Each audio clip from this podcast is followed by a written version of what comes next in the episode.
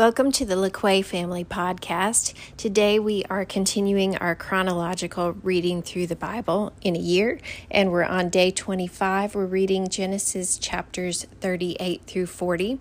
And I wanted to prepare y'all that today has another passage with some descriptive language that if you have young ears listening alongside of you, you might want to be prepared to fast forward a little or maybe skip over part or answer some questions that you may not have been prepared to answer otherwise. So look ahead at Genesis chapter 38 before you read this aloud with your kids and make sure that you're prepared to answer any questions about the descriptive um, terms and situations that are, are discussed in this chapter.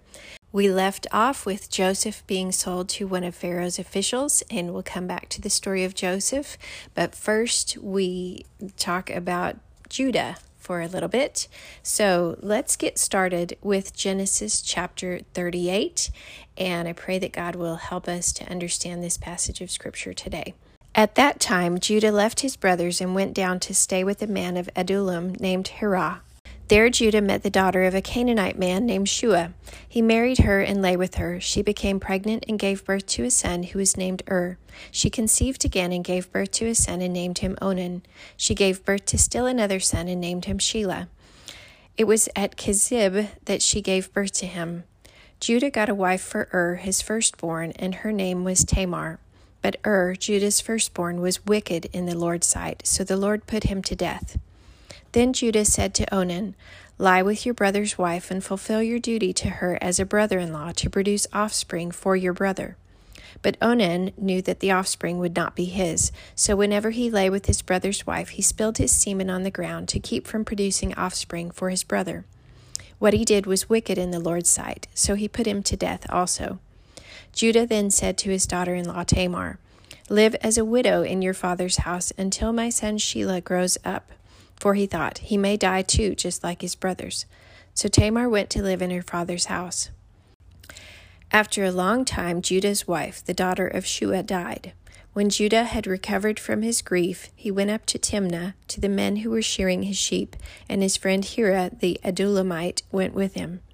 When Tamar was told, Your father in law is on his way to Timnah to shear his sheep, she took off her widow's clothes, covered herself with a veil to disguise herself, and then sat down at the entrance to Enaim, which is on the road to Timnah.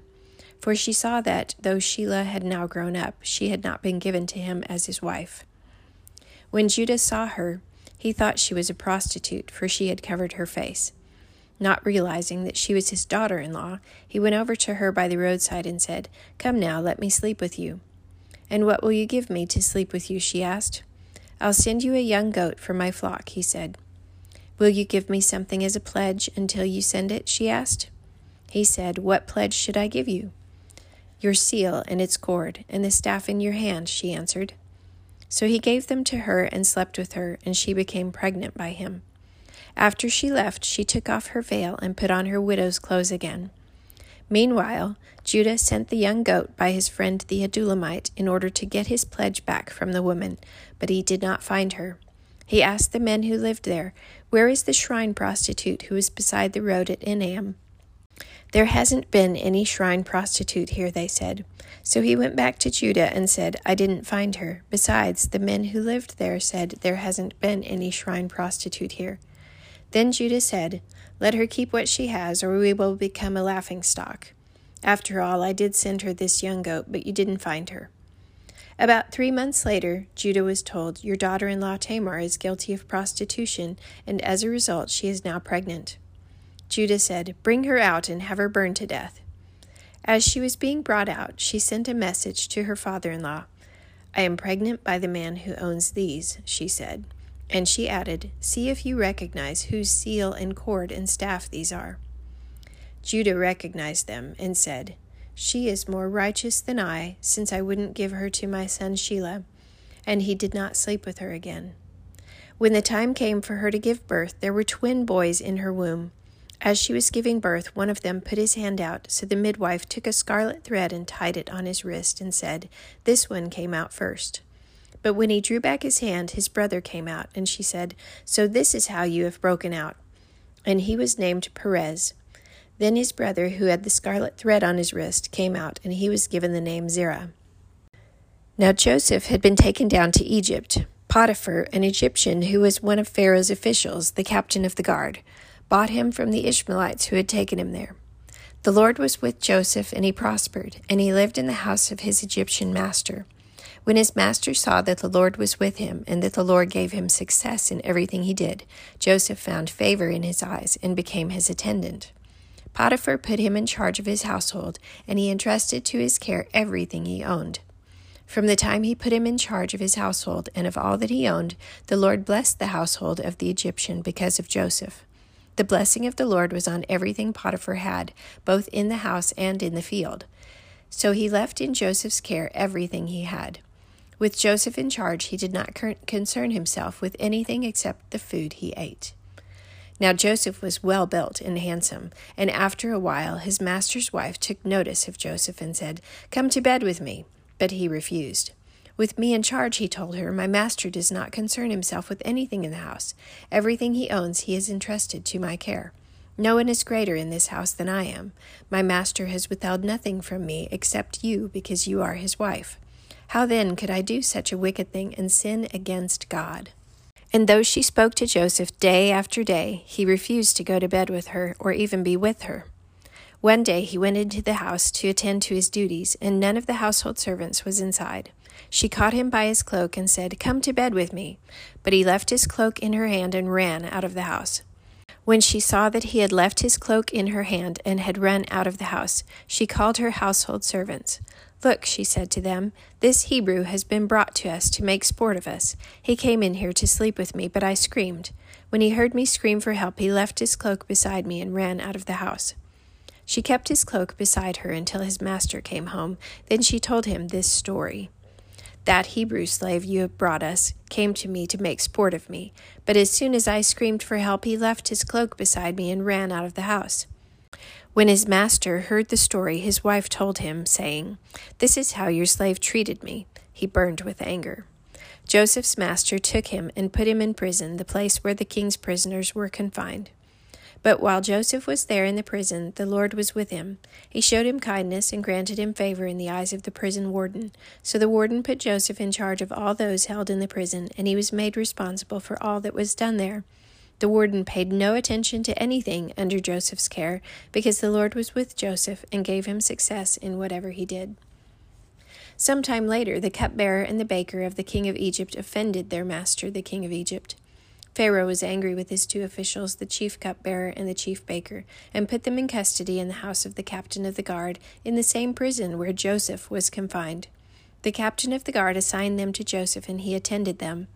After they had been in custody for some time, each of the two men, the cupbearer and the baker of the king of Egypt, who were being held in prison, had a dream the same night, and each dream had a meaning of its own.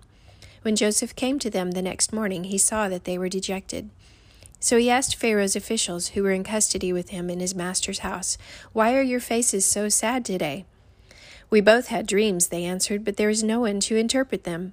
Then Joseph said to them, Do not interpretations belong to God? Tell me your dreams. So the chief cupbearer told Joseph his dream. He said to him, In my dream I saw a vine in front of me, and on the vine were three branches. As soon as it budded, it blossomed, and its clusters ripened into grapes. Pharaoh's cup was in my hand, and I took the grapes, squeezed them into Pharaoh's cup, and put the cup in his hand. This is what it means, Joseph said to him. The three branches are three days. Within three days, Pharaoh will lift up your head and restore you to your position, and you will put Pharaoh's cup in his hand, just as you used to do when you were his cupbearer. But when all goes well with you, remember me and show me kindness. Mention me to Pharaoh and get me out of this prison. For I was forcibly carried off from the land of the Hebrews, and even here I have done nothing to deserve being put in a dungeon. When the chief baker saw that Joseph had given a favorable interpretation, he said to Joseph, I too had a dream. On my head were three baskets of bread. In the top basket were all kinds of baked goods for Pharaoh, but the birds were eating them out of the basket on my head. This is what it means, Joseph said. The three baskets are three days. Within three days, Pharaoh will lift off your head and hang you on a tree, and the birds will eat away your flesh. Now the third day was Pharaoh's birthday, and he gave a feast for all his officials. He lifted up the heads of the chief cupbearer and the chief baker in the presence of his officials. He, he restored the chief cupbearer to his position, so that he once again put the cup into Pharaoh's hand. But he hanged the chief baker, just as Joseph had said to them in his interpretation.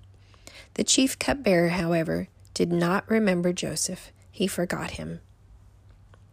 Well, poor Joseph is forgotten again and given the bad end of the deal. But God is still with him, and God has still helped him to be prosperous. And even though he's been falsely accused and forgotten and treated very poorly, he remains faithful, trusting in God that God gives interpretations of dreams and knowing that, that those things come from God.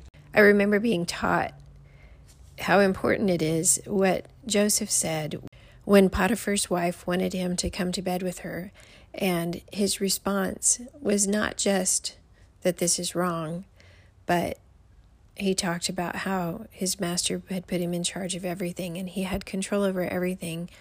But it wasn't just a sin against the woman, Potiphar's wife, or against Potiphar himself, but he noticed how how then could I do such a wicked thing and sin against God? So Joseph knew that it was about more than just a sin against Potiphar, but it was more importantly a sin against God. In both instances, when Joseph was in charge of Potiphar's household and also when Joseph was in charge of the prison, it says that the the person above him, that Potiphar and the official in the prison, they had no concern for what they put Joseph in charge of. So once Joseph was placed in in authority over things and had control over things that he was so prosperous and had so much success from God that they completely trusted him without concerning themselves with it at all. So it's an it's an interesting thing to consider you know, do people consider you trustworthy to the point that they don't need to concern themselves with things that you're put in charge of or that you have authority over? A couple of other points to consider I've heard, as you may have as well, that Joseph's actions when Potiphar's wife was pursuing him, not only does it say that Joseph, day after day, even though she was pursuing him day after day, um, he refused to go to bed with her, but it says he refused to even be with her. So he kept his distance from her. Um, and not only that, but he ran so quickly away that he left his cloak there in her hand. And to flee temptation, not, not only to keep yourself away from temptations that you might face, but to flee them as quickly as possible is one of the messages that I've been taught several times from this passage. It's also interesting to note that she was so intent on pursuing him until she finally had that alone time and he refused and ran away from her. And then she completely turned on him and acted in hatred and anger towards him after that when you think about how some people will pursue a, maybe a relationship with you or or want to get something from you but then when they finally decide that that they're not going to get it when they realize that they're not going to get it or that they're not going to um, get what they want from you then they turn and no longer no longer like you at all and and turn against you with just as much fervor as what they were pursuing you. Well, there's no shortage of examples in the Bible of the sinfulness of men. Joseph was the exception in his behavior and his righteousness, but the rest of the characters in this passage are more typical examples of um, the more typical sinfulness of, of men. I wonder if they had had newspapers, you know, maybe they did, um, how the how the headlines of the newspapers might have read with these stories that we've read today, especially in the case of Potiphar's wife, and when suddenly when she realizes that she's not going to get what she wants from Joseph, that she all of a sudden cries um, out against this Hebrew and how the Hebrews have come to make sport of them. And she warns her servants and others around her of the Hebrews and how that might have been labeled as racism in those days or you know whether whether the headlines would have all of a sudden been against the Hebrews and and it's interesting that sometimes when when we choose to do what is right and we don't go along with others and engage in sinful behavior with them, that instead of admitting their sinfulness and admitting their fault, that instead they they find something wrong with us. So if you're choosing to do what is right and trying to stand firm in righteousness and faithfulness and godliness, be prepared that those who want you to come along with them and engage in sinful behavior, they won't like that and they will attack you and find ways to attack you and will make labels or accusations or false claims against you in order to avoid having to admit their own fault. I pray that this passage will provide some insight and be helpful to you today, and that you'll have a great day. Thanks for listening.